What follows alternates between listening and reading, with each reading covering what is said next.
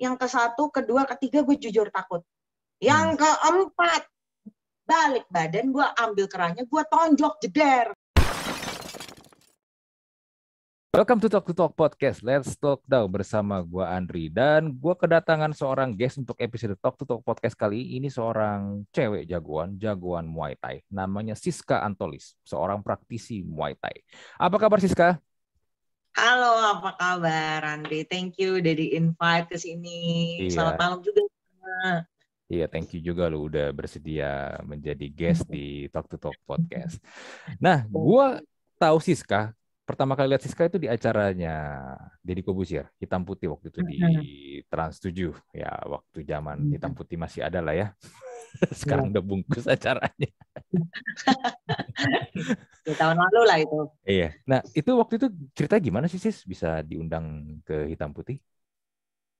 Ya, jadi dulu awal-awal itu Om Deddy pernah DM gua, Hmm. tapi dia kayak cuman ya cuman DM kayak sekedar kasih kata-kata semangat aja gitu loh, keep it up sis gitu doang gitu. Terus Hmm, ya udah hmm, gue bilang thank you Om Ded. Hmm. Udah eh, finish sampai situ gak berapa lama staffnya Trans 7 kontak kontak gua untuk Hmm. datang ke hitam putih itu. Udah gitu Hmm. doang sih. Hmm. Tapi lu kenal sama Om Deddy? Belum pernah ketemu waktu itu nggak belum. Oh. Ya cuman tahu tapi maksudnya Hmm. ketemu personal gitu belum belum pernah. Hmm, hmm. Belum Iya. Iya, iya. Gitu. Nah, cuman gue penasaran sama lu nih, Sis. Lu kan Muay Thai, pernah jadi atlet juga, sekarang lu ngelatih. Terus lu juga rajin olahraga, workout, baik training segala macem. Eh, ya bisa dibilang itu olahraga ya sebenarnya yang banyak orang bilang cowok banget kan. Hmm. Itu awal mulanya gimana sih bisa lu seorang cewek gitu terjun ke dunia yang ya ini dunia keras lah, dunia cowok banget sebenarnya kan. Hmm, jadi kayak dulu tuh awal-awal kan emang gue pertama tuh emang udah demen workout itu. Hmm. Terus eh, waktu itu gue dikasih tahu. Jadi pas gue workout gue kan nge-gym di salah satu mega gym di Jakarta lah. Hmm, hmm, hmm. And then dikenalin tuh sama PT-nya, eh iseng aja yuk Muay Thai gitu. Coba gue cobain lu Muay Thai deh. Jadi cuma nama PT-nya di sana aja gitu. Hmm. Iseng-iseng, oh iya deg deg deg deg latihan-latihan gitu. Wih enak juga nih. Terus PT-nya bilang, lu kalau suka, lu pengen tekunin, lu coba deh cari gitu kayak Muay Thai. Lu harus cobain. Karena kan pasti Hmm. dia papain eh, Muay Thai sama yang di sana gitu loh lebih otentik pasti kan kalau di sana daripada latihan di PT di Mega Gym gitu kan emang pasti stylenya sedikit berbeda. Hmm. Nah udah, gue iseng tuh cari, gue iseng cari, eh ya udah ketemu gitu, gue coba latihan waktu itu gue ketemu salah satu sasana lah di Alam Sutra, Hmm. itu sampai gue niatin, soalnya cuman dia satu-satunya yang ada Thai trainer, orang Thailand yang ngajarin, jadi cuman ada dia doang gitu kayaknya. Ya Hmm. ada sih beberapa tempat, ada Hmm. beberapa tempat lah, cuman Hmm. Hmm, nggak tahu gue pokoknya pertama kepincut aja di situ. Nah di situ gue mulai belajar langsung sama pelatih Thailandnya. Terus eh, sempet kayak ada acara ke Thailand bareng lah gitu latihan Muay Thai. Hmm. Nah pertama kali latihan Muay Thai itu gue udah langsung kayak pas di Thailandnya langsung ya anjrit nih lebih otentik banget gitu. Hmm. Wah gila dari historinya, dari tata caranya. Pasti kan setiap martial art memang pasti punya signature mereka masing-masing lah ya. Hmm, hmm, hmm. Cara-caranya, arti-artinya lah gitu kan. Cuman kalau Muay Thai itu terkesan gitu, berkesan banget buat gua. Hmm. Akhirnya pulang dari Thailand ya iseng aja ikut sparring. Sparring amatir sparring doang gitu, sparring antar member doang dari antar camp gitu kan Hmm. iseng latihan lah, menang gitu. Ih, asik juga nih ya gebuk-gebukan gitu. Hmm, hmm. Emang dari itu suka gebuk-gebukan gue. Cuman kalau di sini Hmm. kan lebih teratur gitu gebuk-gebukannya gitu kan. Hmm. Terus ya udah dari situ wah ikut lagi ada sparring amatir, apa pertandingan amatir masih amatir kan. Hmm. Ikut lagi. Ah, iseng wah seru-seru nih. Mau menang mau kalah mah bodo amat pokoknya naik dulu di atas ring gitu. Hmm.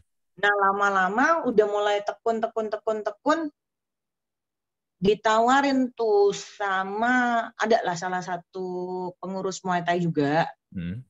em, yang nggak usah sebutin nama lah pokoknya ada lah gitu Hmm. ditawarin waktu itu dia mau buka event di Kuningan Hmm. Jakarta Hmm. Hmm. event pertama kayaknya di Indo untuk professional fight, professional Muay Thai fight. Hmm. Ditawarin tuh gue gitu kan melalui sasana yang tempat gue latihan ya. Hmm. Mau nggak gitu pro, pro, tawarin langsung pro. Uh, latihan belum setahun gitu kan, udah langsung maju ke pro.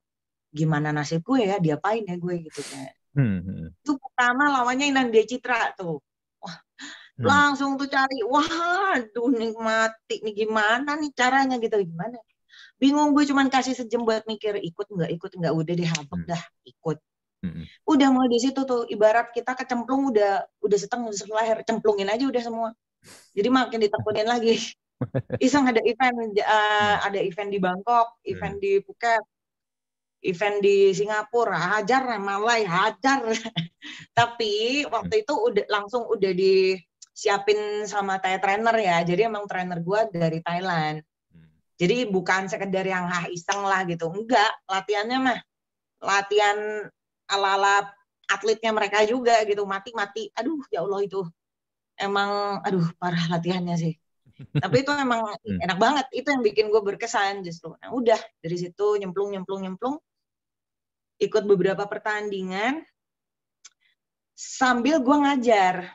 Akhirnya gue Hmm. ngajar di sasana itu Hmm. akhirnya gue ngajar di sasana itu kan memang karena passion gue ngajar juga kan Hmm. Hmm. gue memang dilahirkan sebagai seorang trainer gitu maksudnya cuman bukan bukan pure langsung trainer Muay Thai enggak tapi emang gue Hmm. basically emang gue suka ngajar kan gue basicnya pernah jadi PT juga di salah satu mega gym Hmm. terus gue ngajar lama-lama ketika kelasnya udah rame gue mulai diputus tuh untuk fight Hmm. Hmm. jadi dijanjiin palsu tadinya gue lumayan tuh dapat tawaran Hmm. Iya, jadi em, ya mungkin mungkin waktu itu ownernya mikir kali ya, wah ini kalau ditandingin si Siska lumayan nih gitu. Hmm. Untuk dapat event di Bangkok itu kita harus ada orang orang kenalan lah, harus ada koneksi lah. Nggak bisa sembarangan kita mau Hmm. dapat event di Hmm. Queen's Birthday lah, King's Birthday lah, kayak gitu-gitu tuh susah. Hmm. Harus ada koneksi. Nah, Thai trainer gua kan emang bosnya eh, promotor di Thailand. Oh. Makanya untuk dapat event itu gampang Hmm. buat gua gitu. Nah, bosnya Thai trainer gua, eh, bosnya trainer gua itu udah ngomong, Siska bisa nih fight untuk belt, untuk champion Hmm. kalau mau. Itu masih awal-awal tahun. Lupa gua awal tahun berapa? 2015 apa berapa? 2015 kayaknya. Hmm. Siska bisa nih fight buat champion, apa fight buat belt di King's Birthday. Hmm. Masih lama prepare-nya. Asal lu harus eh, Siska harus ikut beberapa pertandingan tiga dua sampai tiga kali lah di Bangkok supaya dilihat sama organisasi WPMF lah kayaknya ya di Hmm. Bangkok itu buat ngelihat performance Siska gimana waktu tanding. Kalau oke langsung didaftarin nah, nama gue udah dimasukin. Udah dimasukin. Nah, ketika gue udah nih oh iya iya gitu kan. Waktu itu ah gue bilangnya apa ya ya owner lah owner sasana lah mungkin wah excited juga gitu ya wah Hmm. lumayan nih bersamaan beriringnya dengan kelas di sasana juga udah rame Hmm. Kelas yang gue pegang rame mungkin ownernya berpikir dari dua sisi nih di mana yang menguntungkan Hmm. bahwa Siska Fight Hmm. Hmm. atau eh, kelas kelas yang berjalan gini Hmm. Hmm. karena kalau Siska Fight nggak ada yang pegang kelas Hmm. gitu Ya, ya, bisa ya. digantiin tapi beberapa memang kayak ya namanya kalau udah kita kan namanya kalau sama pelatih cewek ya mungkin emang udah nyamannya sama cewek gitu ya Hmm. Hmm. Hmm. kan soalnya membernya juga rata-rata cewek semua gitu loh Hmm. Hmm. nah jadi kalau misal tiap kali gue izin untuk nggak ngajar untuk latihan udah deket-deket kalau gue udah deket-deket pertandingan kan gue udah nggak boleh ngajar Hmm. nah tiap kali kok gue udah ngajar kelasnya sepi Oke, ya ya Gitu. ya ya. ya. Jadi Mm. mungkin kayaknya ownernya udah mikir nih mana yang menguntungkan bahwa gua fight atau eh, bisnis sasana. Jadi lama-lama dari yang dia suruh dia suruh Thai trainer gua untuk cari event, begitu dapat di cancel, begitu dapat di cancel. ya udah, akhirnya hilang perlahan. Udah gitu. Jadi emang diputusnya begitu pelan-pelan gitu. Iya, iya. Soalnya kalau latihan gitu, apalagi ya tadi kayak lu bilang cewek gitu ya, itu juga cocok-cocokan kita kan sama trainer yang mana Iya, kan? sama pelatih kan kita cocok-cocokan. Kalau emang udah Hmm, cocok, hmm, apalagi cewek lah. Cewek itu kalau udah komunitasnya cewek-cewek udah cocok, hmm, ya udah pasti nempel gitu kan emang. hmm, hmm. Gitu. Cuman ya ya gitu. Dan itu makanya pokoknya terakhir-terakhir gue tanding performanya udah jelek banget. Karena gue masih ngajar. Latihan sehari dua kali. Bangun dari jam 6 pagi. Sasana tutup jam 10 malam. Jadi gue hidup dari jam setengah 6 pagi itu isinya latihan, ngajar, ngajar, ngajar. Siang latihan lagi, lanjut, ngajar, ngajar, ngajar. Malam sampai sasana tutup. Sasana tutup jam 10 malam. Hmm. Gue tidur bisa jam 12, jam setengah satu malam. Jam 5, jam setengah 6 gue bangun lagi buat latihan. Hmm. Habis latihan nggak ada rest. Iya sih. Itu, wah itu sih kayak, iya itu salah satu momen yang mengerikan tapi menyenangkan juga lah gitu. Hmm, Cuman hmm, hmm, akhirnya gue jadi bentrok sama pelatih hmm, gitu. Jadi trainer gue somehow dia kesal gitu. Kenapa sih lu nggak ada stamina gitu? hmm. Gue udah udah ngelatih lu di tiap hari. Kenapa lu tiap hari makin drop gitu? Gitu Hmm. pelan, gue masih pelan. Pelan kan mental banget ya, digituin gitu, mental banget. Akhirnya gue meledak tuh, gue meledak, gue ngomong. Lu lihat nggak gawean gue ngapain gitu? Beda sama fighter lu di Thailand. Hmm, Fighter lu di Thailand bangun latihan, makan, tidur. hmm. Bangun lagi latihan, makan, tidur lagi, udah. Lah gue jadi akhirnya dia kesel juga, mungkin dia kesel juga sama ownernya, tapi nggak terlampiaskan gitu, ngelampiasinnya ke gua gitu kan. Iya. Ya mana berani, maksudnya bukan mana Hmm. berani, maksudnya ya di- gimana orang dia dibayar juga gitu kan. Tapi Hmm, hmm. somehow dia bingung juga. Gue bingung gitu, dia bilang gue bingung, gue suruh ngelatih lu biar fight-nya bagus, bawa nama Nisasana bagus. Cuman ya kok kadang dia juga kalau misal ada yang mau private sama Thai trainer gue, padahal waktunya ngelatih gue, Hmm. nggak ya udah gitu loh nggak usah ngelatih gue pegang tuh jadi all is all, all about money gitu semua duit duit duit duit duit gitu lama-lama Iya. wah udah udah nggak nggak nggak nggak nggak cocok lah nggak sinkron lah gitu hmm, hmm. Jadi ini Gitu. jadi overload kan lu nya juga sebagai ini mau tanding. iya itu makanya jadi emang nggak bisa kita kalau mau tanding itu setidaknya ada pengorbanan lah harus ada yang dikorbanin Hmm, hmm. nggak bisa itu gue terakhir itu udah drop banget drop sampai udah udah infus vitamin suntik vitamin antibiotik Hmm. dua minggu sebelum tanding Hmm. antibiotik mah nggak nggak modar gue gitu ngap juga gue kena mana lawannya lawannya dikasih nah ownernya juga aduh gue juga bingung dikasih lawan yang beratnya beda jauh sama gue gitu loh Hmm. yang terlalu beda jauh dan maksudnya gue disuruh naik kelasnya itu dulu kan gue di flyweight kan jadi Hmm. kalau dulu gue di flyweight itu mentok gue tuh di 51 Hmm. gue dulu ya. mentok di 51 51 terus gue ya. suruh eh fight di 53 setengah Hmm. Gue fight di 53 setengah mah gue pendek juga kan gitu Hmm. Hmm. dapatnya pas yang lebih tinggi Hmm. Le- udah lebih tinggi dapatnya 60 lebih dia cut weight memang Hmm. iya bener dia cut weight lah gue naiknya susah dia eh, dia cut weight nimbang masuk kelar dia makan ngembang lagi dia Iya. gue kagak Bener bener bener. itu wah Itu jadi udah dia cuma banget di lu kan. kena kena kena Beuh, masuk udah yang penting kagak mati aja gue gitu di atas ring mah udah lu tahan sih kan lu telen dah tuh lututnya gitu mah Hmm. Hmm. nih nih nih masuk terus udah Iya, bener bener bener. Karena gini, mungkin orang berpikir ah cuman lu cuma naikin 2 kilo doang apa susah seper tapi begini loh, kalau kayak pertandingan bela diri gini kan kelas-kelas itu tiap kali misalnya kita naik kelas itu kan ada ini ya. Ada range-nya kan ber- berat berapa sampai berapa range-nya. iya kan. Nah, mungkin lu dari 51 ke 53 cuma 2 kilo, tapi lu bisa ketemu sama orang yang mungkin beratnya let's say 55, 60 itu kan jadi rugi di lu kan. rugi banget rugi banget mana Powernya beda itu soalnya. Nah, Mm-mm. dan orangnya tuh tinggi gue cuman segininya kayaknya ada fotonya gue kan soalnya cuman 153 gitu jadi gue segininya doang nih Iya. Jadi Iya, iya. sekali jebret dia. Nah itu ya itu rada kecewa juga sih gue itu hasilnya draw tapi gue nggak nganggep itu draw. Gue nggak ngerti juri gimana draw gimana ngomongnya. Itu sama orang Singapura. Makanya sampai Hmm. kita nggak enak tuh sama sama timnya Singapura. Karena gue pun ngerasa gue tuh kalah harusnya. Hmm. bukan draw. Hmm. gue ngerasa gue kalah. Bukan draw. Gue nggak tahu tuh juri kayak gimana gitu kan. Apa mentang-mentang kita main di kandang kan jadi nggak enak gitu. Udah hasilnya jadi setelah itu kayaknya hubungannya sama Singapura juga udah jelek gitu. Hmm. tapi ya ya what should I do? Bukan gue yang nilai juga gue mah terima juga kok kok kalah orang gue juga tahu gitu kan. Hmm, hmm, hmm. dan gue dikasih taunya itu perubahan itu kalau nggak salah sekitar 2 sampai tiga minggu deh. Jadi lawan gue diganti. Hmm, hmm, hmm. jadi harusnya memang lawan gue itu sekelas gue tingginya rata-rata sama lah sama gue lah gitu. Hmm, ya hmm. paling tinggian dia cuma dikit tapi kelasnya sama. Hmm, dua minggu setengah lah diganti dadakan. Diganti dadakan kelasnya lebih tinggi. Dah elah elah. Itu w- weigh in aja hari gue timbang badan aja belum masuk. Hmm. itu aduh. Jadi ya memang lah ya kadang memang Muay Thai ini kayak gini juga penuh politik gitu.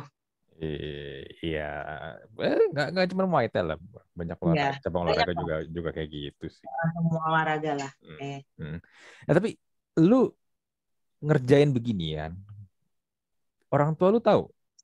wah itu perjuangan juga tuh slack gue sama bokap dua tahun Iyalah, masalahnya anak cewek gua tanding beginian hajar-hajaran ya kan. Ya pasti sejago-jagonya lu bonyok mah pasti pernah kan kena hajar orang pasti pernah kan nggak mungkin enggak kan.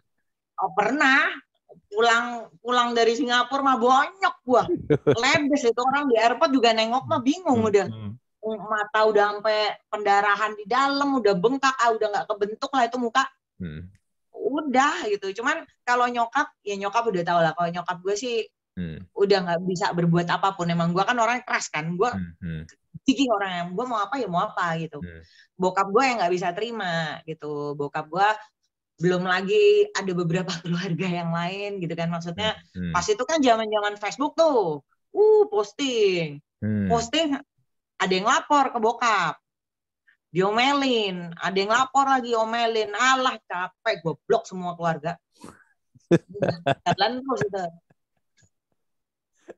cuman ya maksudnya di titik itu gini maksudnya kan Hmm.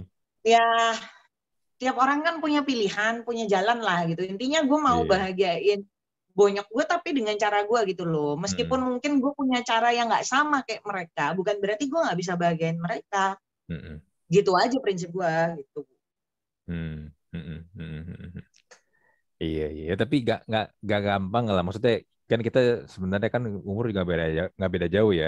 Ya kita Ya. tahu lah orang tua kita zaman mereka tumbuh terus umur umur segitu ya kalau kayak apalagi bokap ya bokap biasanya kan ke anak cewek lebih ini ya lebih protektif ya. Ya pasti pikirannya juga ini nggak satu bukan pekerjaan yang pada umumnya yang mainstream dan yang kedua ya, Ya.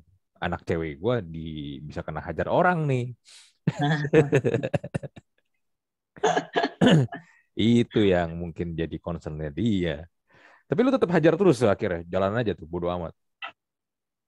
Ah, ya sampai yang di titik emang yang itu karena udah bentrok kan. Hmm. visi misinya sama owner akhirnya ya udah gitu. Pokoknya nggak berapa lama udah gue udah kayak secara halus aja udah cuman ngajar doang gitu. Hmm. udah nggak ada event-event tanding-tanding gitu doang udah. Secara halus gue udah kayak dipindah jalankan untuk lu ngajar aja udah.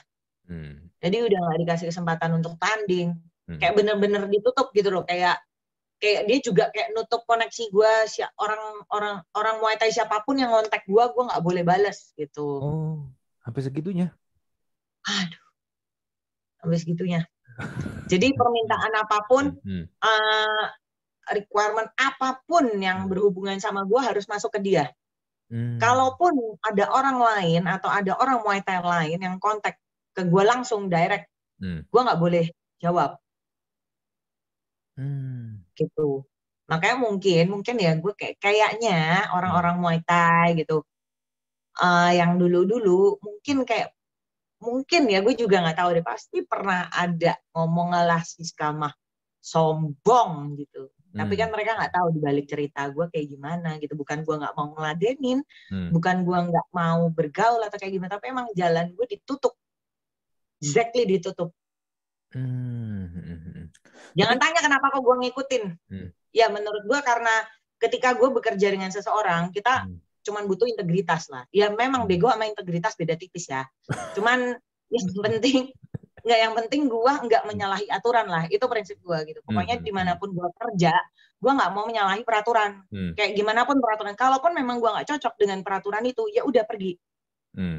Tapi lu jangan jangan menyalahi aturan lah selama hmm. lu masih menginjakan kaki di situ gitu loh hmm. masih makan gaji yang ma masih makan gaji dari orang itu gitu hmm. Hmm. lu cuman perlu integritas gitu kalau lu memang udah nggak cocok dengan peraturannya just out Hmm. Itu aja gitu. Hmm. Hmm. Ya akhirnya gue out sih. Setelah berapa lama tuh? Enam tahun. Enam tahun.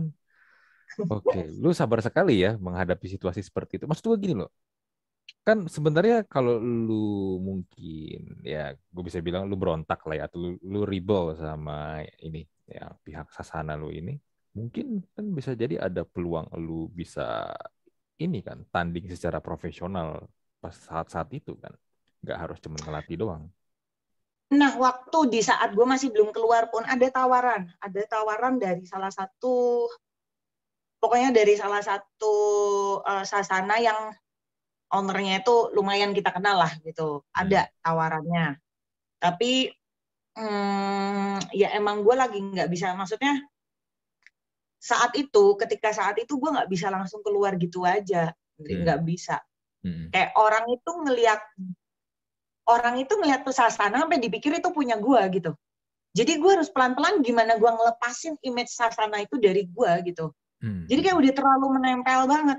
Hmm. Jadi gue sampai sampai bingung gitu ini gimana gue lepas ya.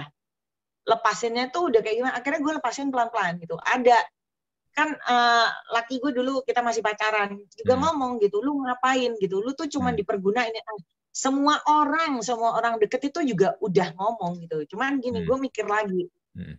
um, gue nggak boleh ngambil keputusan dengan emosi hmm. Jadi oke okay lah gue coba bertahan gue coba bertahan sambil gimana sih ibaratnya gue keluar gue udah harus ada persiapan dong hmm. hmm. seenggaknya kalau gue keluar dari situ otomatis kan gue nggak ada penghasilan dari situ nggak ada penghasilan lagi gitu kan hmm. nah apa yang harus gue bangun gue harus ada modal sendiri gitu hmm. itu aja gue pikir jadi hmm. udahlah sih sabar dah gitu sabar sabar pelan pelan gitu intinya kalau niat kita tulus niat kita baik sama orang hmm. ada aja jalan hmm. puji Tuhan banget puji Tuhan banget hmm. titik gue sekarang ini akibat dari kesabaran gue itu Hmm. Karena orang makin ngelihat busuknya itu orang gitu. Hmm. Serius. Hmm. Kalau gue keluar dulu, hmm. mungkin sekarang nih orang-orang yang ada di deket gue, komunitas gue, nggak hmm. ngelihat betapa dedikasinya gue terhadap pekerjaan ini. Hmm. Tapi kan emang itu udah gue udah passion banget gitu loh. Gue udah passion, gue emang memutuskan untuk berdedikasi di dunia ini gitu. Hmm. Cuman kalau dulu gue mengambil keputusan hanya dengan emosi, hanya dengan emosi lah, gue nggak suka lah sama ownernya nggak ada program gue sekarang ini yang orang kenal hmm. Imexa itu itu nggak akan ada intinya nggak akan ada sih sekarang sekarang gitu kalau gue keluarnya dulu gue yakin hmm. Hmm. gitu Berarti... Aduh banyak dramanya sih parah sih enam tahun itu wah itu luar biasa Berarti Wah, itu cerita kesabaran dan pengorbanan enam tahun lo ini ini ya worth it ya menurut lo ya? Worth it. Worth it banget. banget. Ya banget worth it banget even gue keluar tuh diusir loh diusir gue keluar diusir oh. diusir dengan tidak hormat it's okay hmm. sempet gaji gue ada nggak dibayarin hak gue nggak dikasih hmm. it's okay nggak apa-apa gitu. Hmm. lu makan duit gue segitu nggak bikin gue miskin nggak bikin lu kaya. Itu ya pokoknya prinsipnya udah balas dendam yang terbaik. Hmm. just be better. Itu selalu gue camkan itu sih kak. Lu ngapain mau balas dendam ke orang? Maksudnya nggak ada guna gitu loh. Hmm, hmm. tunjukin aja lu bisa berhasil. Uh udah bukan di eh, bukan diusir lagi mental abuse juga. Jadi gue di jadi pas waktu gue mau minta keluar hmm. gue udah tahu udah nebak lah kata-katanya kayak gimana. Ya itu kata-kata lu tuh ada di sekarang ini karena siapa? Karena hmm. gua gitu. Digituin lah. Hmm. lu kok keluar dari sini? Lu nggak akan dapat penghasilan lebih banyak lu dari dari sini gitu. Apalah pokoknya lu tahu nggak lu punya nama ini karena apa? Udah begitu. Nah dulu gue ada pemikiran kayak gitu, gue ada pemikiran, gue kok keluar dibilang kacang lupa kulitnya nggak ya, gitu loh. Iya. Sempet, Hmm. sempet naif lah gitu. Lu dibikin Tapi- merasa bersalah soalnya di sini. Nah itu, itu kan Hmm. Ya mental abuse juga gitu loh. Iya, gaslighting istilah sih kalau anak-anak sekarang Nah, ngomong ya. iya iya iya itulah itulah bahasa keren. Iya, iya. itu jadi di, digituin terus gitu Hmm, lu hmm. tahu nggak lu gue udah bantu lu gini gini gitu ya gue dikasih fasilitas gitulah gue dikasih memang gue dikasih fasilitas apartemen gitu Hmm. yang which is mereka bilang ini dari kantong pribadi ternyata dihitung gaji pokok tapi kalau lu tahu Hmm. lagi gue lu tahu lagi dulu awal awal gue di situ kagak digaji lu pasti ngatain gue bego juga Oh, oke. gue dulu awal dua tahun pertama nggak terima gaji Mm-mm. satu sampai dua tahun pertama gua nggak terima gaji tapi itu tahu itu kesalahan gua Hmm. itu kesalahan gua karena gua masuk ke sana gua pure Hmm. gua pure diminta untuk jadi fighter in house that's it dan trainer tapi private Hmm. jadi bagi commission Hmm. Kalau ada private ya. Sisanya enggak gua nggak pegang kelas gua nggak apa. Nah karena kekepoan gua Dri karena gua suka ngajar Hmm. kekepoan gua yang suka ngajar ya kalau ngelihat member salah gue benerin ini itu ah, kepo banget dah gua kepo. Hmm. nah mulai dari kekepoan itulah. Akhirnya lama-lama sampai kelas malam tanggung jawab gue juga gitu. Ya itulah yang terjadi gitu. Hmm, hmm, hmm. Gila ya. Oh. Gila kan gua kan orang ngeliat orang ngeliat lu ngeliat ya. dulu gue dikira wah Siska lu enak ya hidup lu beh aduh gue mah iya iya puji Tuhan aja udah Hmm, mereka nggak tahu belakangnya kayak gimana hmm, hmm. Ya karena gini loh. Ya gue juga follow lu di Instagram gue liat wah lu kan wah, ajar Muay Thai ya kan lu juga badan lu juga wah atletis banget.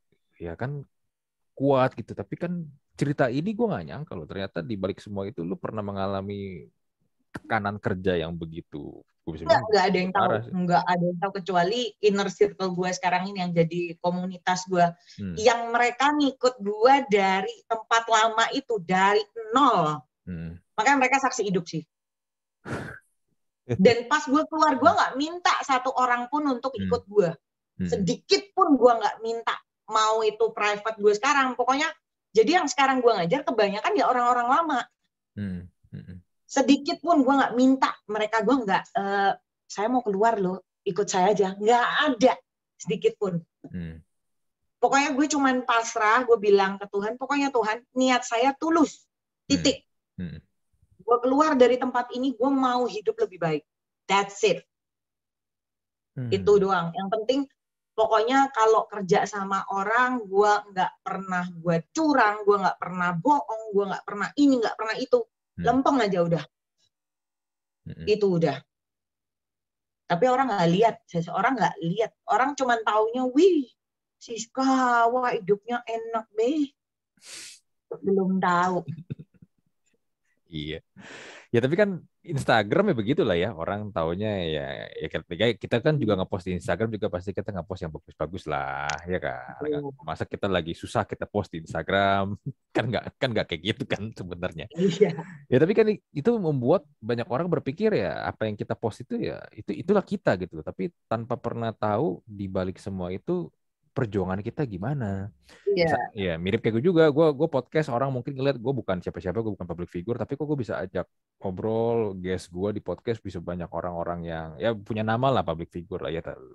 Ya mereka nggak tahu aja gimana gue struggle ngundang-ngundangin mereka gitu loh. Dari yang dicuekin pernah, di ghosting pernah, dibales tapi ya kiranya nggak ada ujungnya ya kan kan banyak gitu kan. Ya tapi kan itu semua butuh proses kan.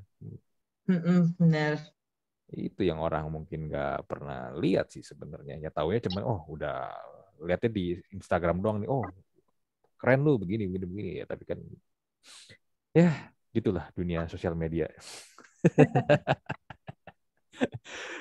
Nah terus lu bikin sasana sendiri itu berarti lu keluar tadi kan lu bilang lu diusir lu keluar lu bikin eh, bukan sasana ya lu bikin ini ya bikin apa studio tadi? itu belum belum belum Belum. berarti, berarti lu setelah itu Belum. sempat Jadi- nganggur atau gimana sempat nganggur sempat diam jadi kayak oh private rumah ke rumah Hmm, hmm. Itu private rumah ke rumah. Jadi uh, cuman ke rumah orang. Makanya kok gue dulu masih itu naik motor, naik gojek, Hmm. ke sana, ke sini, bawa alat lagi itu pernah.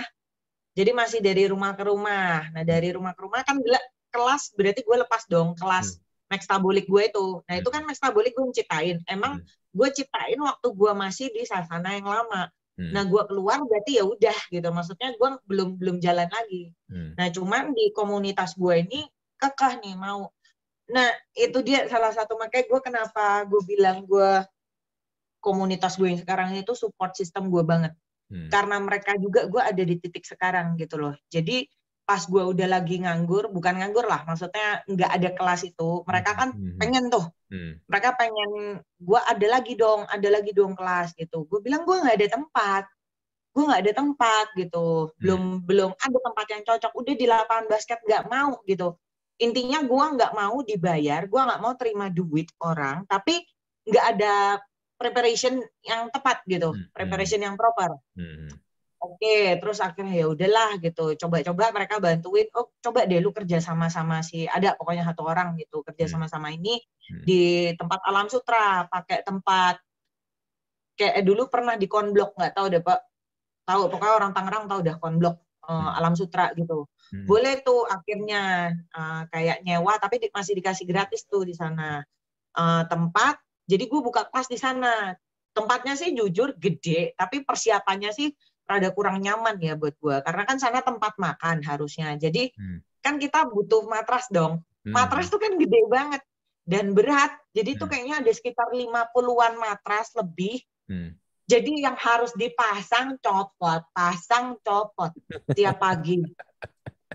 Itu gempor juga gue gitu loh. Gue sampai ada yang pernah di tahap itu gitu. Maksudnya Hmm. Wah ya udah deh ada tempat lumayan nih. Nah, mulai dari itu pelan-pelan. Udah deh, udah sini aja deh dulu gitu, lumayan. Hmm. Mereka tadinya mereka ini mau mau pinjemin gue duit untuk modal. Gue bilang gue nggak mau. Sorry, Hmm. gue pantang. Hmm. Gue nggak mau terima duit orang. Hmm. Tapi kayak mereka kekeh gitu. Udah gini gitu. Emang teman dekat kan kita jadinya kayak teman dekat sendiri gitu. Pas kita teman dekat gue nggak mau terima duit mereka gitu. Hmm. Terus akhirnya mereka gini, udah, ini duit, hitung duit member kita sampai tiga bulan. Hmm. Gue pikir-pikir, oh ya udah, cengli kalau gitu, Hmm. nggak apa-apa. Jadi mereka kayak bayar di awal untuk membership mereka. Hmm. Ya udah, akhirnya dari situ gue nyicil beli matras, nyicil beli dumbbell kayak gitu. Hmm. Baik gue hitung, gue beli dumbbell 5 kilo, ngitung kalkulator, cukup nggak nih, cukup nggak nih, gitu. Double mahal Orang nggak tahu bagaimana. 5 kilo aja gue ngitung. Iya, iya. Dumbbell gitu-gitu biarpun cuma 5 kilo mahal loh hitungannya sebenarnya. mahal loh gitu. Akhirnya ya udah dari duit mereka itu, duit membership mereka Hmm. yang dibayar di depan, akhirnya gue eh, beliin matras, beliin peralatan lah gitu. Nah, terus mulai gue bikin iklan sendiri, yang edit sendiri, posting sendiri gitu kan. Hmm. Lumayan lama-lama maju maju maju, eh masuk masuk beberapa orang. Terus eh gue dapat nih kenalan partner gue yang sekarang, Hmm. temen CrossFit. Hmm. Jadi gue sempat ikut CrossFit juga kan. Jadi ketemu di Hmm. situ. Ketemu situ ya jadilah yang dia partner gue sekarang. Nah, dia ada tempat di Alam Sutra di ruko itu, ruko kristal. Hmm. Kita pakai lantai duanya. Salah lantai tiga, gue sampai lupa loh. Kita pakai lantai Hmm. tiganya, kita Hmm. bikin bareng lah ibaratnya. Hmm. Hitung-hitung-hitung ya udah nih partner jabatan tangan. Oke, deal. Nah, jadilah di situ namanya Fit and Flow itu, Fit and Flow Studio bikin Hmm. kelas di situ baru jalan berapa bulan covid ya udah Iya. tutup dulu dah Hmm. gitu Hmm. udah gue jalan sekarang sampai sekarang Hmm. yang Sekarang udah- online gitu Tapi sekarang udah buka lagi studionya dong. Kalau mau belum orang. belum belum tahun depan belum. Oh. belum gue nggak siap gitu gue Hmm. Ujung-ujungnya kan maksudnya kita harus mikirin lagi nih nyari instruktur Hmm. bikin kelas Hmm. marketing gimana ini itu itu pakai otak gue lagi gitu jadinya kan gue lagi nggak lagi lagi lumayan gitu dan gue juga lagi ada project lah ada project yang lagi berjalan yang mau launching tahun depan Hmm. Hmm. Hmm. Hmm. jadi semuanya bentrok tapi tahun depan gue target buka harus harus buka sekarang ini kan cuma online tapi online ya memang rame gitu. Lumayan, lumayan rame lah. 40, pokoknya tiap minggu itu rata-rata tembus 40 orang daftar. Hmm. Hmm. hmm. Iya iya iya. iya. Tapi kalau online, gue gua nggak tahu ya. Cuma kalau menurut gue online tetap aja sih ada yang kurang kan. Memang, hmm. memang tidak online. Tapi kan kalau dulu orang sama, gue dulu ngajar online kayak ini gue kayak ngomong sendiri gitu, aneh. Hmm. Kayak gue biasa kan kalau ngajar live di tempat gitu, wah teriak benerin ini bener. Ini hmm. gue bingung benerin yang mana anjir gitu. iya. ngomong sendiri kayak nggak ada suara gitu ya. Hmm. Itu sama trial and error juga sampai bisa di titik sekarang. Di iya. titik rada pewek sih, di titik rada udah terbiasa lah. Iya, iya. Hmm. Makanya ini online tetap gue lanjutin. Meskipun nanti studio buka, jadi ada offline, ada online. Hmm. Gitu. Hmm. Soalnya yang dari luar kotanya lumayan. Oh iya, bisa ini ya. Yang dari luar kotanya ngikut itu lumayan, banyak. Jangkau jadi lebih jauh. Iya, cuman emang ya itu struggle baru lagi gitu, harus belajar lagi. Makanya dari sini tapi gue belajar pelatih itu nggak bisa, nggak bisa hanya menguasai ilmu, nggak bisa hanya menguasai teknik mengajar. Di ini kita kayak harus kayak gue berasa gue dituntut untuk explore terus belajar, belajar, belajar gitu. Karena teknik ngajar online itu nggak gampang juga. Iya, benar kayak tadi lu bilang kita kayak ngomong sendiri itu gue juga ngerasain banget. Gue kan juga berapa kali uh, suka diminta buat ini ya, uh, ya bawain sesi lah tentang gimana sih untuk optimalin podcast, podcast saya dapat hmm. gitu kayak gimana. Ya online, cuman kan ya lu tau pasti rasanya lah ya, nggak ada ini kan nggak ada human touch-nya, nggak nggak ada ah. interaksinya. Apalagi kalau lu ngajar itu kan lebih ke satu arah ya, lu yang ngomong, audiens liatin lu, ya kan. Ah, ah, nah itu, itu tuh gimana ya? Kadang-kadang kalau misalnya gue pengen lihat ekspresi mereka, pengen lihat mereka tuh gimana. Mereka padang suka alasan, oh lagi nggak bisa nih, mesti matiin kamera, lagi lagi ngapain. Jadi jadi itu mereka tuh kayak bener-bener kayak gue ngajar, kayak bener-bener kayak lagi dengerin podcast juga akhirnya, kayak denger yeah. audionya doang tuh gak. nah, nah gue gue jadi kayak gue jadi kayak tukang dongeng akhirnya kan. Ya, tapi ya ya udah lah mau nggak mau akhirnya gue ya kayak lu bilang juga gue jadi akhirnya jadi terbiasa lebih tepatnya terbiasa nah, dengan iya. gitu jadi jadi ya udahlah gue jadi toleransi gitu. Mereka nggak mau nyalain kamera video nggak mau on ya udah gitu. Yang penting materi materi materi gue udah gue sampein. Nah, nah sebenarnya kan yang paling penting setelah gue nyampein materi adalah ini kan Q&A nah uh. di situlah gue baru bisa interaksi sama mereka tuh. Nanya mereka ada biasa kan case by case kan orang beda-beda tuh. Ada yang belum mulai ada yang baru mau mulai ada yang udah mulai ada yang udah jalan setengah tapi akhirnya stop. Ya itu kan banyak case tuh ya bener sih kan itu jadi gue jadi juga harus belajar banyak hal lagi jadinya. Iya benar iya. Soalnya nggak gampang kayak hmm. ya sama. Kalau kalau kayak ngajar gitu kayak tiba-tiba mendadak dari misal berapa peserta hmm. hilang hmm. hilang hilang. Bentar ya uh, anak ngompol. Bentar ya jemput anak. Bentar ya anak ujian. Hilang aja udah gitu. Iya bener komitmennya jadi nggak nggak ada gitu sedangkan sebenarnya kan kita ya, kan peng pengennya kan mereka ini kan ngikutin lah. Jadi biar bener. biar tahu secara konteks secara keseluruhannya tuh seperti apa. Bukan yang hanya terima ya sepotong-sepotong. Kita kan kalau ngajar kan pengennya begitu kan sebenarnya. Ya bukan yang ya yang penting ada gitu ya sebenarnya kalau yang penting ada ya bisa aja yang penting gue dapat duit tapi kan nggak gitu juga caranya lah iya benar itu makanya uh, hmm. gue bilang akhirnya gue bilang sama mereka gue tahu deh gue nggak bisa gue nggak hmm. bisa ngeliatin kalian nih 40 orang semua nih satu-satu nih waktu hmm. waktu kita online hmm. gue cuma minta untuk kalian yang mau dikoreksi gerakannya yang ada pertanyaan hmm. pokoknya intinya mau dikoreksi gerakannya kalian kirim video ke gue kalian kirim video, kirim pertanyaan, biasa malam baru gue jawab. Udah, hmm. jadi makanya biasa nih malam nih kayak jam-jam jam-jam segini ini hmm. gue buka, makanya kan WhatsApp yang lain tuh suka ketinggalan nih karena gue juga harus jaga engagement sama member gue juga gitu. Hmm. Hmm. Itu pun kadang ke skip ke skip juga.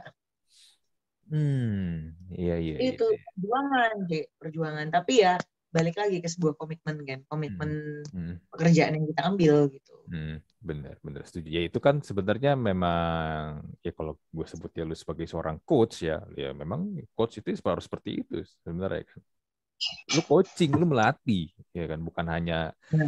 eh yang penting ada yang datang, ya udah, oke. Setelah itu kelas kelas kelar, udah bye kan? Banyak yang suka gitu soalnya. Iya, iya, Asal-asalan. iya. Nggak peduli nggak peduli nggak peduli progres yang gua latih tuh kayak gimana gitu. Ah, iya. Iya, iya. nah, temen ini sih gua, gua penasaran gini. Lu kan eh gua berapa kali juga lihat Instagram lu lu suka berapa kali post eh, lu pas lagi dulu kayak gimana. Sekarang kan lu boleh dibilang kan lu kan muscular lah ya gua, gua bisa bilang gitu kan. Lu atlet- atletis. Lu body fat tuh berapa sekarang? Wah, nggak ngukur. Nggak nggak pernah ngukur nggak ngukur karena gini gue gue itu jujur, eh gue ya pasti mau lah ya badannya ba- bagus gitu kebentuk. hmm. Gue intinya cuman mau inti berotot gitu. Hmm. Intinya gue otot masa otot gue naik, posisi dan gue bagus. Menurut menurut gue bagus menurut gue ya gitu. Hmm. Gue nggak peduli pokoknya body fatnya berapa atau berapa. Pokoknya yang penting masa ototnya ada gitu. Dan Hmm. gue nih terobsesi untuk bisa ningkatin perform ningkatin perform gimana sih? Maksudnya rada-rada apa ya dibilang mens enggak sih. Karena cewek-cewek bule juga banyak yang kuat gitu. Intinya gue suka ngangkat berat gitu. Hmm. jadi Hmm. otak gue tuh isinya ih lu harus bisa nih ngangkat berapa berapa kilo nih lu harus bisa. Nah jadi nggak patokan gue ditanyain body fat berapa? Enggak. Kok ditanyain lu squat eh, PR lu berapa? Gitu. Nah bisa Hmm. jawab gue. Deadlift lu PR lu berapa? Bisa jawab. Hmm. ditanyain body fat kagak pernah ngukur gue? Masih banyak ini body fat. Masih banyak orang. Tebel lah maksudnya Hmm. eh, ya tapi mungkin karena ada otot juga gitu. Tapi enggak enggak enggak orang lihat itu sekering yang cuman vein doang gitu fitness kayak Hmm. fitness model gitu emang kagak orang gua kagak jaga makan porsi Hmm. makan eh makannya porsi kuli gua makannya banyak gitu cuman emang gue fasting kan Oh, lu fasting gue juga. intermittent fasting Heeh, Hmm. jadi sekali makan gue jeder gitu Mhm. kayak tadi kayak gini kita janjian nih Hmm. jam 8 jam jam 7.15 harus kelar gitu makan Hmm, hmm, jadi hmm. makan tadi buka jam 5 gue kelar ngajar udah gue telan semua tuh dua jam Hmm. apa Hmm. blek blek blek Hmm. pokoknya intinya buat cukup lah buat besok gitu buat besok gue ngajar buat besok gue latihan gitu Hmm. Jadi jendela puasa lu sekarang nih jauh udah jauh lebih banyak dibandingin jendela makan lu berarti ya sekarang ya. iya hari biasa itu rata-rata 20 jam ke atas Oh. seminggu sekali 24 jam Hmm. Nah, tapi itu om- udah hitungannya udah omet dong. Lu one, one meal a day Iya, dong. Mm-mm. omet kecuali paling Sabtu Minggu Oh, Sabtu Minggu lu ini ya. Lu Sabtu Minggu Nah, tapi karena udah kebiasaan gitu jadinya gue Hmm. kalau udah udah sekali makan proper ya, one meal gitu ya Hmm. ya one meal gue memang misal pun kayak makanan tiga porsi gue hajar sekaligus Hmm. akhirnya meskipun Sabtu atau Minggu gue baru makan cuman seporsi ya udah males makan Hmm. Udah ngemil aja gitu Udah, ke, udah kebiasaan. karena udah biasa bener, Heeh. bener, bener. jadi ini emang emang gue udah pupuk itu untuk untuk jadi lifestyle gue karena gue tahu gue nggak bisa diet tapi gue tahu kalau gue nggak kayak gini badan gue bisa ambiar inflamasinya banyak banget karena gue Hmm. pecinta gula gue pecinta garam gue pecinta soda Hmm. gue pecinta micin semua yang berdosa gue cinta Iya. yang bisa Mm-mm. yang bisa takarin bikin gue tertakar itu cuman sistem ini Mm, mm, mm, bener. Eh, bener, jadi bener. kayak sekarang ini Indomie gue banyak yang expired es krim gue banyak expired oh banyak makanan expired Hmm. saking gue udah udah sekali makan kenyang otomatis kan kapasitas gemil juga berkurang Hmm, mm, mm. nah itu Iya, iya, iya, iya. Iya, karena udah Iya. biasa sih ya, bener-bener sih. ya, Karena udah, udah biasa j- gue jadinya tuh, liburan liburan pun juga gue sama hmm, orangnya masih bingung maksudnya teman-teman gue bisa lu apa eh, apa di Bali ke Bali bayangin gue bisa fasting hmm, fasting aja udah fasting gitu malah nah tapi dari gini Hmm. dari dengan cara ini akhirnya gue belajar gue belajar belajar belajar yang bisa gue share ke mereka. Hmm. Karena gue bukan pakar diet, gue tuh bukan pakar nutrisi, gue bukan pakar diet. Hmm. Jadi kalau nanya gue gimana, uh, gue cuman bisa kasih rumus garis besar kan. Kalau orang selalu ngomong, kak gimana sih mau weight loss lah, fat, uh, fat loss lah atau apa ya, Hmm. rumusnya mah gampang. Pokoknya intinya kalori defisit titik. Gimana kalori defisit ya, ya kayak gitu. Yang masuk lebih sedikit daripada yang keluar Hmm. intinya itu sisanya lu harus tahu nutrisi lu nah nutrisi udah di luar pagar gue gue nggak berani ngomong karena gue juga bukan ahli nutrisi dan yang masuk ke badan gue juga bukan nggak sesuai dengan nut- mm, patokan-patokan nutrisi gitu. Gue Hmm. belajar kan sebagai fitness coaching lah. Dan fitness coaching itu kan banyak. Banyak apa lapisannya banyak gitu loh. Ya gue harus Hmm. tahu dong gue masih belajar sampai mana. Gue nggak berani langsung jeder. Gue ngomong. Nggak berani gue gitu. Benar, benar. Nah, Karena cuman dengan orang juga beda-beda kan gini, sebenarnya. Iya, tiap orang kan punya punya kebutuhan juga yang beda-beda gitu. Hmm, hmm. Makanya gue selalu bilang, kalian kalau lihat gue makan banyak, jangan ditiru makan banyaknya, lihat dulu aktivitasnya. Entar Hmm. lu orang ngikutin gue makan, gue sekali makan nasi bisa setengah kilo lah pas segala macam ayam satu ekor lah gue besok ngangkatannya berat gitu Iya. aktivitas gue kan banyak ya kebakar semua kan Hmm, gitu hmm, hmm. dan emang gue itu makan untuk olahraga. Kalau cewek rata-rata olahraga karena untuk makan. Iya. Bener, bener, bener. Olahraga untuk bisa makan, bener. Nah, Hmm. nah cewek itu rata-rata. Hmm, Kebutuhannya beda. Kalau gue kebutuhannya makan untuk olahraga. hmm. Iya. Gitu. Iya, iya, iya. Tapi gue juga males sih ngitungin nutrisi kalori gitu. Ribet, nggak bisa. ribet. Ah, nggak bisa benar. Bu- Bukan ya bukan nggak bisa sih. Tapi gue tahu kapasitas gue dan gue maunya. eh gue makanya kan gue kalau di Instagram itu selalu soundingnya itu lu cari cara yang bisa lu lakuin stabil nih seumur hidup setidaknya. Hmm, bener. Maksudnya dalam jangka waktu panjang lah gitu Hmm, loh. Lu hmm. bukan kayak ngelakuin satu pola yang cuman bisa bikin lu singset sebulan. Hmm, hmm, hmm, hmm. Telurnya udah bengkak lagi lah segala macam ngapain gitu. Hmm.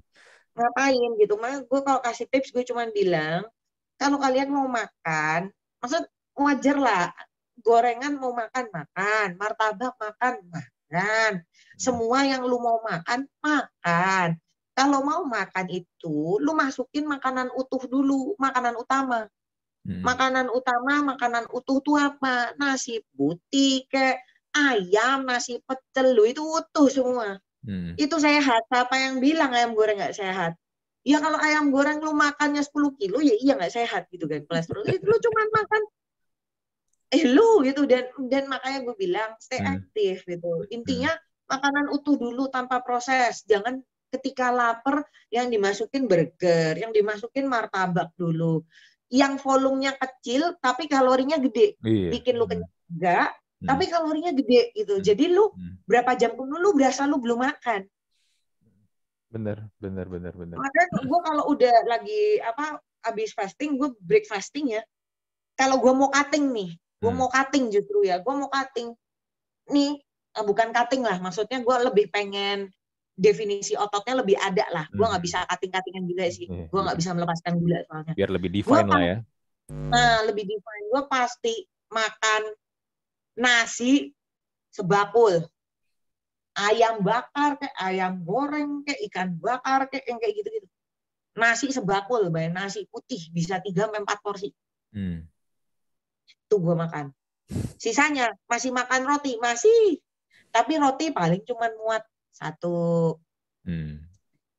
Es krim cuma muat berapa sendok. Habis makan utuh protein dulu masukin, susu protein. Hmm. sisanya udah lu ngemil bebas udah lu sampai sampai begah kayak tadi gue nungguin udah udah pokoknya jam jam lima gue udah makan udah udah, udah, udah, udah satu jam gue nyemil apa ya gitu udah itu secara nggak langsung kan kalorinya juga masuk sedikit Iya, benar, benar, benar, benar, benar. Karena gue suka ngeliatnya gini sih, orang sering salah menganggap diet itu adalah sebuah program. Kalau lu menganggap itu sebuah program, pasti kan ada Hmm. startnya, ada endingnya kan. Nah, ketika endingnya udah kelar, lu mau gimana? Kalau lu akhirnya menyatakan itu udah kelar, lu balik lagi ke sebelum lu program diet, ya sama aja bohong kan akhirnya kan. Nggak jadi lifestyle lu kan. Itu akhirnya menjadi beratnya yoyo ya, sering dibilang kayak gitu. kan. Badan yang yoyo gitu yang justru bahaya. Untuk cewek itu kasihan hormonnya. Benar, benar, benar. Jadi bikin hormonnya tuh jelek dan cewek kan rentan, sensitif banget. Mm-mm. Kalau udah kena masalah hormon, berat badan naik, kenapa nggak turun-turun? Padahal sehari mah cuma napas, Hmm, air putih, tapi kok naik, hmm. stres. Begitu ya kerjaannya, uh puter, puter udah masalah cewek mah di situ-situ aja. Bener. Ya tapi gitulah. Kita kita kebanyakan kena exposure ya eh, dari informasi-informasi yang salah sebenarnya. Gue gue sekarang suka sebel lagi nih. Lu mau kurus tapi lu nggak mau olahraga, terus lu tidurnya juga nggak mau di, juga nggak mau di maintain, nggak mau dijaga. Nah, Ya jangan pernah ngarepin itu semua akan berubah sih. eh benar. Se- pokoknya ada beberapa hal berkesinambungan lah. Nggak nggak sesimpel itu juga gitu. Nah, orang kalau nanya gue, wah itu DM, itu pertanyaan sejuta umat, pertanyaan abadi. Hmm. Tipsnya apa? gue suka bingung. Mereka kalau lihat IG gue, Hmm. mereka ngelihat IG gua terus nanya kak tipsnya apa kok bisa eh pe- pengen punya badan kayak kakak caranya gimana nah gue bingung fit gue main catur gitu kan lu lihat lu follow Instagram gue gitu Hmm. maksudnya Hmm. hello gitu yang lu lihat mah gue ngapain belanja mencatur lu gitu ya itu nggak ada tips-tips yang gimana ya gitu Iya. mau ada tips juga lu mau kagak niat mah percuma Mm, bener. ya, tapi orang-orang yang kayak gitu biasanya ketika akhirnya mungkin mereka nge-gym ya, mereka nge-gym atau mereka workout, ya ujung-ujungnya biasanya juga sebulan dua bulan habis itu hilang. Hilang udah Eh, apa kayak ini eh, sumbangan dana sosial Iya, apalagi yang ini ya, kalau kayak yang mega gym mega gym gitu kan biasa setahun tuh. ah ada yang tenang ada yang seumur hidup kelar gitu. Iya, udah tuh. Itu udah bener-bener lu jadi ini, jadi semacam donatur buat itu tempat gym sebenarnya. tiap bulan lu kagak latihan, tiap bulan tetap harus bayar. iya maka itu nggak tahu kayaknya mungkin mereka kalau nggak bayar nggak daftar insecure gitu kan. Hmm. tapi udah daftar udah bayar kagak datang datang gitu. Itu Hmm. kayak kayak ada teman gue yang kayak gitu gue nanya lu kalau nggak datang lu ngapa masih bayar? gitu. Hmm. nggak tahu ya kayaknya kalau nggak bayar kok kayak nggak olahraga. Iya padahal lu kagak datang setan. Kayak jadi mereka ini kayak bayar tapi kok Hmm. mereka bayar aja tuh udah berasa kayak olahraga Iya. Datang juga paling ntar foto-foto selfie doang, habis itu pulang. gue tuh suka sebel ya. kalau lagi nge-gym ada orang Hmm. tuh ya pakai satu alat lama mainnya bisa berapa bisa berapa menit sendiri dia dia Hmm. duduk, duduk bentar main terus habis satu set habis itu dia berdiri dia nggak tahu ke mana balik lagi bentar satu set foto-foto bentar main handphone ya nggak kelar kelar akhirnya kan. Gue kadang-kadang gue pengen pakai itu alat kan. Gue akhirnya akhirnya gue mungkin karena gue orang juga intimidatif ya. Gue gue samperin aja nggak pakai eh, nggak ada ekspresi. Ini masih pakai gak kalau mau pakai gue mau pakai. Oh iya mama baru dia anduk keluarin. Gue suka malas gitu ngetek anduk tuh gak iya iya iya Iya. Kan? Orang suka ngetek anduk. Seakan-akan Eh. punya, punya itu alat lagi dia pakai itu punya dia. Kan orang mau gantian kan gue suka sebel Iya, iya, gitu tuh guys apalagi pas lagi ini ya lagi pandemi gini ya itu kan lebih lebih Eh. repot ya.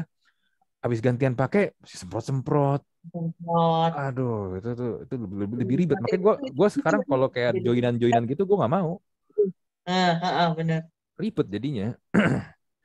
Ya tapi buat konten seru tuh yang ngetek pakai anduk tuh ntar gue bikin deh konten.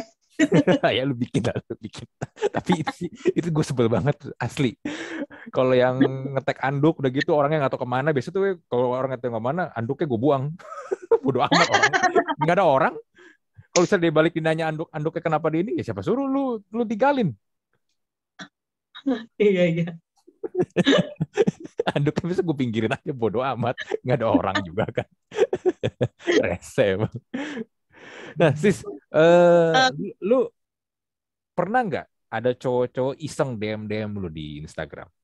Uh, ada. Banyak. Ya, iseng isengnya menuju apa nih? Isengnya menuju kadang kan kekampretan ya gini deh mungkin yang mungkin untuk yang contoh ekstrim lah ya kan gue juga kadang berapa kali ada guest gue gue juga suka nanya gitu. Kayak eh, kayak tadi yang sempet sebelum kita mulai recording nih kayak si Vina. Vina tuh sering banget di DM DMin yang ini yang res-res yang kurang ajar sih. Sampai komen-komen di Instagramnya pun juga.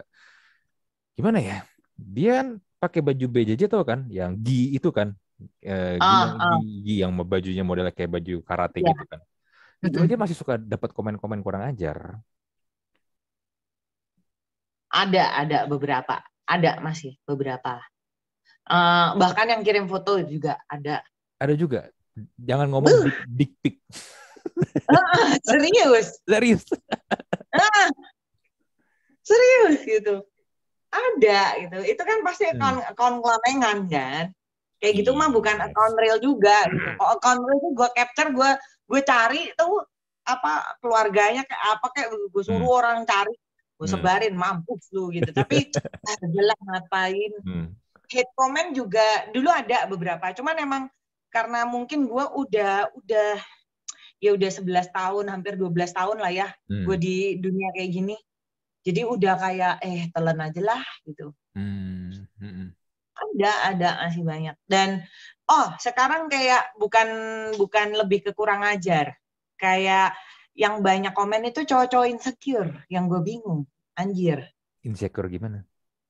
Kayak cowok-cowok yang ngomenin gue nih yang apa ya kayak kayak gue ini mengintimidasi dia gitu loh. Hmm. Jadi kayak gue bilang mereka ini yang komen-komenin kayak gitu tuh pasti cowok-cowok yang merasa terintimidasi dan insecure Hmm, mungkin ini mungkin kali ya. katanya nggak segede gua kayak atau apa justru banyak kan cowok yang begitu bingung atau kalau nggak udah latihan lama tapi badannya gitu-gitu aja itu hmm. itu dulu tahun hmm. ya awal-awal masih banyak cuman makin hmm. ke sini udah makin enggak lah udah makin berkurang sedikit gitu Hmm. Kadang gue ladenin, kadang enggak. Kadang kalau gue ladenin mah gue enggak enggak ladenin yang marah gitu, enggak lucu-lucuin aja. Hmm. Hmm. Hmm. Lebih lebih kena mental biasanya. Nah, tapi lu ada tips gak nih buat cewek nih kalau mendapat perlakuan seperti itu? Ya memang kalau mungkin online susah lah ya. Mungkin kalau paling kita ujung-ujungnya ya kita ini aja, kita post balik, kita permalukan di online juga kan, di media sosial media hmm. juga. Tapi kalau misalnya nih yang kan belakangan juga lagi rame ya kasus-kasus pelecehan seksual, ada yang korban pemerkosaan, mereka juga nggak bisa berbuat apa-apa, mau ngelapor juga takut, ngelapor malah dilaporin balik. Tapi sebenarnya kan sebenarnya menurut gue nih ya, kalau mereka misalnya berani ngelawan nih ketika itu terjadi, at least punya inilah ya, punya basic skill bela diri entah itu muay thai atau apa pun itu. Lu ada nggak sih tips buat cewek nih kalau let's say mendapat perlakuan kayak begini nih, ini apa sih yang mesti di ini?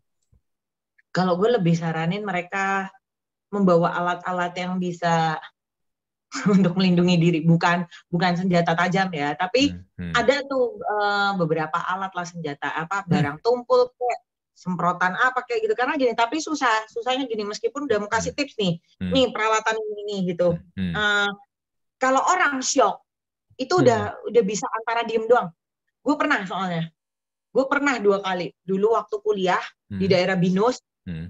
Wah itu naik motor tuh mau dipegang gitu loh. Itu hmm. shock. Hmm. Padahal dan dia udah oleng padahal itu kok motor gue tendang menjatuh hmm. mereka hmm. berdua hmm. gitu kan. Hmm. Tapi itu shock pertama. Hmm. Nah cuman, nah uh, gua gua akuin ya olahraga, uh, sport, martial arts itu kayak bikin kita itu ada apa sih respon yang lebih apa ya lebih responsif gitu ya untuk hmm. self defense meskipun bukan yang canggih atau teknikal atau kayak gimana. Hmm. Gue pernah hmm. di busway. Hmm. Gue pernah nih. Gue waktu di busway ditoel pantat gue. Hmm. Itu tapi belum muay thai ya, baru hmm. nge-gym. Hmm. Itu belum muay thai, baru nge-gym. Hmm. Kan di busway itu ada area wanita kan. Hmm. Nah, gue di area wanita, tapi yang memang rada ke sini, ke keluaran lah. Udah gak ke tengah ya. Hmm. hmm, Heeh, gue pakai baju kantor, kan dulu gue masih kantoran, gue Hmm. baju kantor, tapi tas gue tas gym, Hmm. ada pakai kacamata kayak kayak culun lah gitulah. Dah, Hmm. Hmm. tak, oh gue gue bilang kayak dipegang, kayak dia ngedeket gitu lah dong Hmm. sekali. Anjir, kenapa ya gitu gue? Gue takut, itu ada perasaan takut, itu Hmm. ada perasaan takut. Hmm. Anjir, kenapa ya gitu? Kedua, jeder, jadi kan mak- makin makin deket makin berasa gitu kan. Hmm. Wah ini nggak beres nih, kampret, kampret ini nggak beres dua. Tapi mau lawan masih takut, itu Hmm. normal. Hmm. Tiga, lagi, Hmm. wah ma- makin nyata dia, pegang gitu. Hmm. Biasa, memang kudu harus menang, bukan menenangkan diri ya, tapi yang ke satu, kedua, ketiga gue jujur takut. Yang keempat, balik badan gue ambil kerahnya, gue tonjok jeder. Di tempat situ langsung tonjok. Di tempat situ sampai Hmm. orang kaget. Hmm. sampai orang kaget sampai gue dipisahin jadi gue tarik gue dorong ke apa ke deket pintu bok gitu Hmm. gue mau tonjok lagi udah dipisah Hmm. De, apa yang yang jaga apa sih yang jaga deket pintunya itu Eh, petugas misahin juga lah. Nah, petugas busway. Heeh, cuman Hmm. tetap ada rasa shock ngerti nggak shock Hmm. dan marah Hmm. shock dan marah gitu itu dianya juga shock kayaknya nggak nyangka gue bakal tonjok nggak nyangka jadi Hmm. Hmm. sekali beng gitu gue udah ini dia kaget dilerai mbak kenapa mbak tanya udah nggak bisa jawab gue jawabin orang juga mbak Hmm. akhirnya dia diturunin di halte berikutnya Hmm. Hmm. kalau kondisinya pelan Hmm. nih gue ya bu- bukan tips lah ya tapi kalau emang kondisinya pelan itu kan pelan tuh Hmm. satu situasi satu kondisi Hmm. antara takut atau lawan Hmm. lawan aja udah Hmm. nggak usah pikir panjang empat kali yang keempat hmm, balik badan jeder tahu udah teknik apa maka kagak strike kagak jab mah acak aja udah dulu. Belum muay thai. Yang penting hajar ya. yang penting hajar dulu. Ternyata udah rada-rada tua paling ada 50-an kali. Hmm. itu banyak. Tapi kita harus berani sih. Cuman kalau memang mau lebih secure aku saranin kayak bawa alat alat sesuatu lah gitu kayak ya semprotan merica ke apa waktu itu ada tuh gue dikasih gantungan kunci itu isinya kayak peralatan self defense semua Oke. Hmm. alarm ada alat tumpul ada semprotan ada Hmm. semua ada dan kayak gitu-gitu tuh penting sih. Hmm. Hmm. Hmm. Iya sih. Ini tapi masalah mental juga berarti kan ya. Kalau emang Mental. lu mentalnya nggak kuat, lu takut, ya akhirnya kayak tadi lu bilang kan, Oh, shock iya. shock itu bisa terjadi kan. Lu jadi Ya. diem kan, lu jadi diem Heeh. gitu. Dan yang nyebelinnya gitu ketika kita shock, kita diem, yang korban ini terutama cewek sering ditanya, kok lu diem aja? bingung mau ngapain Iya, itu itu yang suka menjadi ya kadang-kadang juga gitu sih lu lapor ke pihak berwajib juga suka nanya konyol sih menurut gua kok diem aja sih kamu nggak nggak ini nggak teriak nggak Iya, ini kagak ngerasain mereka soalnya. Shock loh. Serius, kita nih Hmm, cewek bingung loh. Hmm, Mau teriak kadang takut, antara takut malah tambah dia papain kalau teriak, atau Hmm. takut malu, atau ya bingung. Hmm, Bukan nggak mau, lah itu gue masih butuh beberapa detik kan untuk mikir. hmm, hmm, Yang yang pertama gue juga digituin. Jadi masih takut kedua, wah anjir, mah cuman cuman maki aja dalam hati ini. hmm. itu yang keempat baru bodoh amat dah. Tonjok blok. Karena kan dia ngelihat kita kok oh diem nih. Nggak Hmm. berani. Iya dikirain kita dikirain nyangka. kita nggak nggak berani ngelawan. Atau kadang-kadang ini, ini suka ada yang konyol nih. Mereka mengira kita cewek itu digituin menikmati. Padahal mah bukannya menikmati emang emang shock kan? Some some some, some women tuh emang shock. Nggak tahu mesti ngapain. Apalagi ini kan bukan situasi yang tiap hari terjadi ya. Apes saya itu apes iya iya. Eh, gila sih. Gue gua kemarin juga sempat itu ya podcast sama salah satu ini. Dia sering mendampingi juga korban-korban pelecehan juga korban pemerkosaan. Ya dia juga bilang gitu sama. Eh, shock sih memang kebanyakan. Karena dia juga pernah jadi korban juga. Dia bilang ya shock. Nggak tahu mesti gimana gitu. Jadi dulu diem. Lu kayak orang lumpuh lah, paralyzed gitu. Mau bergerak bergerak gak bisa, mau ngomong gak bisa. Ya itu temen ya, dia bilang yang paling nyebelin adalah ketika lu akhirnya speak up ya dita- dikasih pertanyaan seperti itu. Kok lu diem aja? Kok bisa? Kenapa? Itu yang kadang-kadang yang menurut dia jadi jadi males katanya orang-orang akhirnya buat speak up. Iya, iya, iya. Eh, agree sih, agree. Benar. Mm-mm. Nggak, nggak usah jauh-jauh lah kayak gitu. Kalau cowok kena jambret, Iya, shock juga kan. Rada Iya. bingung juga gitu loh. iya bener. Ditodong lah, paling ditodong lah. Eh lu sini, ah, dom- dompet, handphone. Nah itu tuh juga ah, tuh. kita Mm-mm. bingung gitu. Ngapain kita takut loh. Serius dealing sama orang apa ya? Gue gue ngerasain itu hal-hal kayak gitu di Bali gue dijambret.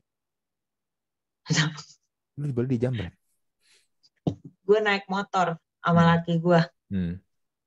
Pegang map malam-malam belum malam banget jam setengah sembilan malam gue Hmm. bawa anjing gue Hmm. anak bulu gue gue gendong mau ke ke tempat temen Tang, dia masih gini tak dia ngambil kan Hmm. dari belakang Hmm. belum keambil Hmm. belum keambil tuh Dri gue masih bingung Hmm. tau nggak otak gue isinya apa Apa? apaan sih lu mau pegang-pegang HP gue kan tolol Padahal emang mau, di, ya mau Allah dijambret ya. kalau mau amat Hmm. itu jambret bego gitu gue masih gini ap- Hmm. jadi masih gini pas waktu diambil belum keambil nih Hmm. gue tarik apaan sih jadi dalam hati apaan sih nih orang iseng banget mau pegang-pegang HP gue Hmm. ya pegang setan mah itu jambret ya lemot pek diambil baru gue ngomong lagi gue wah HP gue dijambret kejar gitu udah Hmm. kalau gue di awal udah eh, tapi kan gue soalnya sempat didorong Hmm. jadi kita motornya tuh sempat disenggol jadi mau jatuh Hmm. cuman pas dia gini tuh karena gue shock shock udah mau jatuh jadi Hmm. mikir lu ngapain lu mau pegang-pegang HP gue itu pada mau dijambret ya Allah ngapain orang Iya. hilang Iya, iya, bener, bener, bener. Makanya suka lucu ya. Kadang, kadang nih kita mungkin belajar bela diri, ya kan? Mungkin kita udah ban hitam, ya kan. Tapi kadang-kadang kalau Hmm. ketemu situasi di jalan kayak gini, street fight kayak begini nih, semua Beda. buyar. Beda Iya. soalnya. bener setuju setuju bener cara ngelatihnya apa cuma ngelatih ke mental Iya. itu Mm-mm. teknik itu belakangan mental sama responsif beneran teknik itu belakangan Mm-mm. mau teknik berenang kayak mau apa pokoknya mental dulu ada Mm-mm. Bener. mental sama apa sih eh, bukan daya tangkap ya apa ya daya re- respon gitu loh Mm-mm. kayak jadi kita ini bukan nanggepin shock tapi kayak in one step kita tahu harus ngapain Mm-mm. Mm-mm. Bener, bener, bener, bener. Karena kalau manusia secara psikologis kalau udah kena shock, kecenderungannya ya itu tadi ya, diem ya. Diem. Ya kayak di film, di film sebenarnya nggak salah ya kalau misalnya melihat ada fenomena misalnya apa, film ini ya, eh, UFO, Independence Day Hmm. itu UFO gede datang. Kan manusia shock ya, orang-orang shock ya. Gue pun yakin kalau misalnya awan day misalnya ada UFO datang di masuk ke bumi nih, gede kayak gitu, gue juga pasti diem diem aja, shock. Apaan itu? Nggak, nggak, nggak bisa nggak bisa mikir apa-apa, iya kan? Gue yakin semua orang juga pada kayak gitu, karena kita menemukan hal yang tidak biasa terjadi dan kita ngalamin itu gitu loh, dan kita nggak pernah nyangka Iya, kan iya. itu terjadi di kita. Iya, makanya. biasanya, biasanya cuma baca di berita doang atau nonton berita gitu. Tapi itu terjadi Hmm. di kita. Kita kita nggak pernah nyangka, kita nggak pernah siap. Dan ya itu sih kadang-kadang juga belajar bela diri. Akhirnya eh, ketemu yang bawa pisau, bawa senjata ya. Hmm. Gue setuju sama Iya. siapa waktu itu Max Metino bilang ya mending lu kabur sih, lu lari Iya, aja, jangan lu lawan daripada lu mati.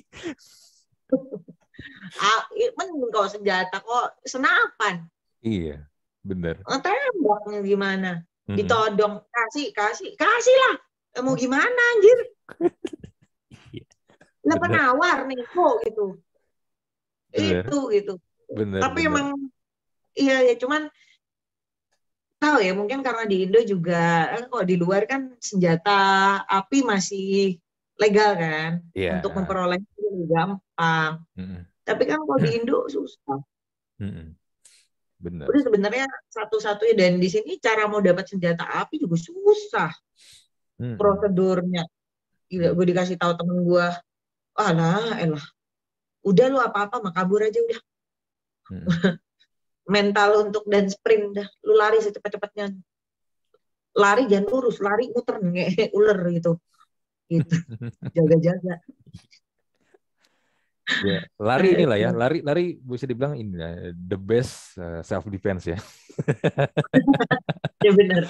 Lari still masih nomor satu benar. Iya, the self defense ya daripada kita ini uh, mati mati konyol ya kita kan bukan ini bukan Jackie Chan. Iya tapi bener lah kayak Muay Thai itu ya apa bukan cuma Muay Thai lah maksudnya semua martial arts itu kita pelajarin bukan untuk dipraktekkan di jalanan lah gitu. Hmm. Mau champion juga belum tentu kok bisa menang lawan senjata gitu kan. Hmm. Semua martial art atau apa pun gitu. Yang penting mental, mental kita lah tahu saat hmm. itu tuh kita harus ngapain sih. Itu sih. Kalau ada mah gue pengen belajar itu belajar apaan gue nggak tahu deh. Hmm. Wah, mungkin kalau mau belajar ya biar biasa bisa biasa kita harus itu kali jadi sukarelawan ke ini negara-negara yang lagi perang kali ya itu mungkin bisa belajar tuh.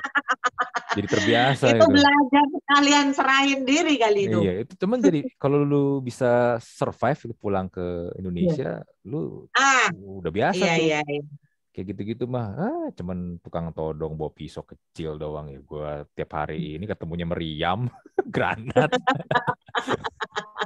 Iya iya iya ya anyway uh, lu ada planning apa lagi nih tadi kan lu udah sempat bilang tahun depan mau buka Fit and Flow studio lu ini uh, selain itu mm-hmm. ada planning apa lagi nih ya itu paling project yang bakal launching tahun depan ya mudah-mudahan lancar lah semua hmm. hmm, hmm.